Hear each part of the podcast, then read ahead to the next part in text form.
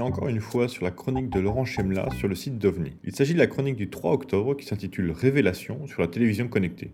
Elle commence ainsi. C'est l'argument choc du moment. Le serpent de mer de la télévision connectée ressorti du marais saumâtre des idées bateaux. Idée imposée par un marketing tout puissant mais sans imagination. La télévision connectée, c'est l'idée d'une télévision avec Internet. Même dans les termes, c'est imbuvable. Car si on regarde bien la télévision, on utilise Internet. Et d'ailleurs, on y participe autant qu'on le consomme bien au-delà de la simple interactivité que nos chers diffuseurs cherchent vainement à développer depuis des lustres.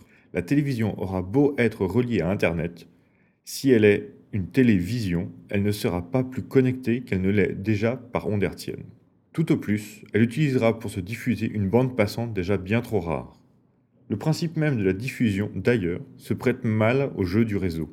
Les plus grands diffuseurs d'Internet ont besoin d'une infrastructure lourde, mal adaptée, chère, et qui ne va pas sans poser des problèmes de centralisation et de partage des coûts entre opérateurs. Quoi qu'on en dise, on n'a à ce jour rien trouvé de plus efficace pour broadcaster un contenu que la bonne vieille antenne de toit.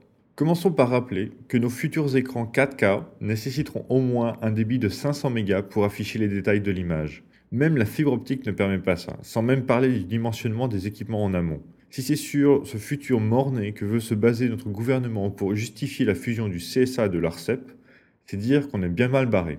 Bref, pour savoir ce qu'était supposé faire cette chose dont on parle beaucoup, sans savoir pourquoi, j'ai fait comme n'importe qui et j'ai été lire Wikipédia.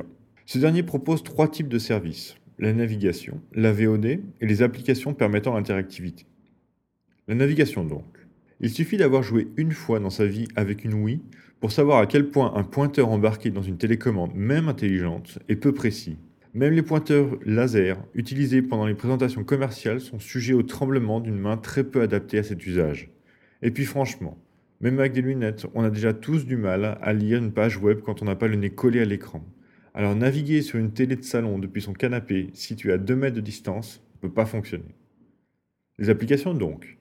Imaginons une émission interactive, un diffuseur, des millions de spectateurs, et chacun d'entre eux peut interagir. Pour faire quoi? Pour dire quoi? Donner son avis? Vous les imaginez, les millions de tweets qui défilent en bas de l'image pendant un débat télévisé?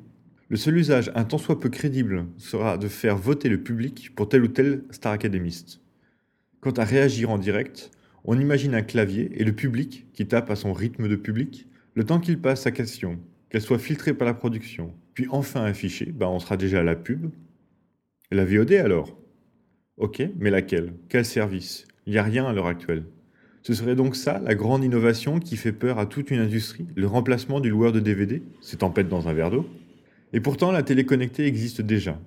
Mais quoi qu'en pensent les imbéciles qui prédisent la convergence, elle ne passe ni par les players de nos box, ni par la Google TV, ni je ne sais quel boîtier designé par Apple.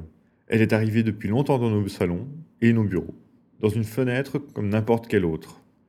C'est celle que je regarde de temps en temps, tout en tapant ce texte et en tweetant, et en dialoguant avec mes amis en parallèle. Elle passe par une antenne, puis via mon réseau local, elle arrive sur mon écran d'ordinateur, et lui, il a déjà une souris, il a déjà un clavier et un écran assez proche de mes yeux. Son système d'exploitation, c'est moi qui l'ai choisi. Quand la fenêtre télévision balance de la pub, je lui coupe le sifflet et je passe à autre chose. Quand je veux réagir, je prends le temps de réfléchir et je fais un billet de blog. Quand je veux jouer, j'ai un microprocesseur assez puissant pour que ce soit agréable. Et quand le CSA essaiera de contrôler ce que je veux publier, eh bien j'utiliserai un VPN pour le contourner. La télévision connectée, ça existe déjà, mais ça s'appelle juste un ordinateur.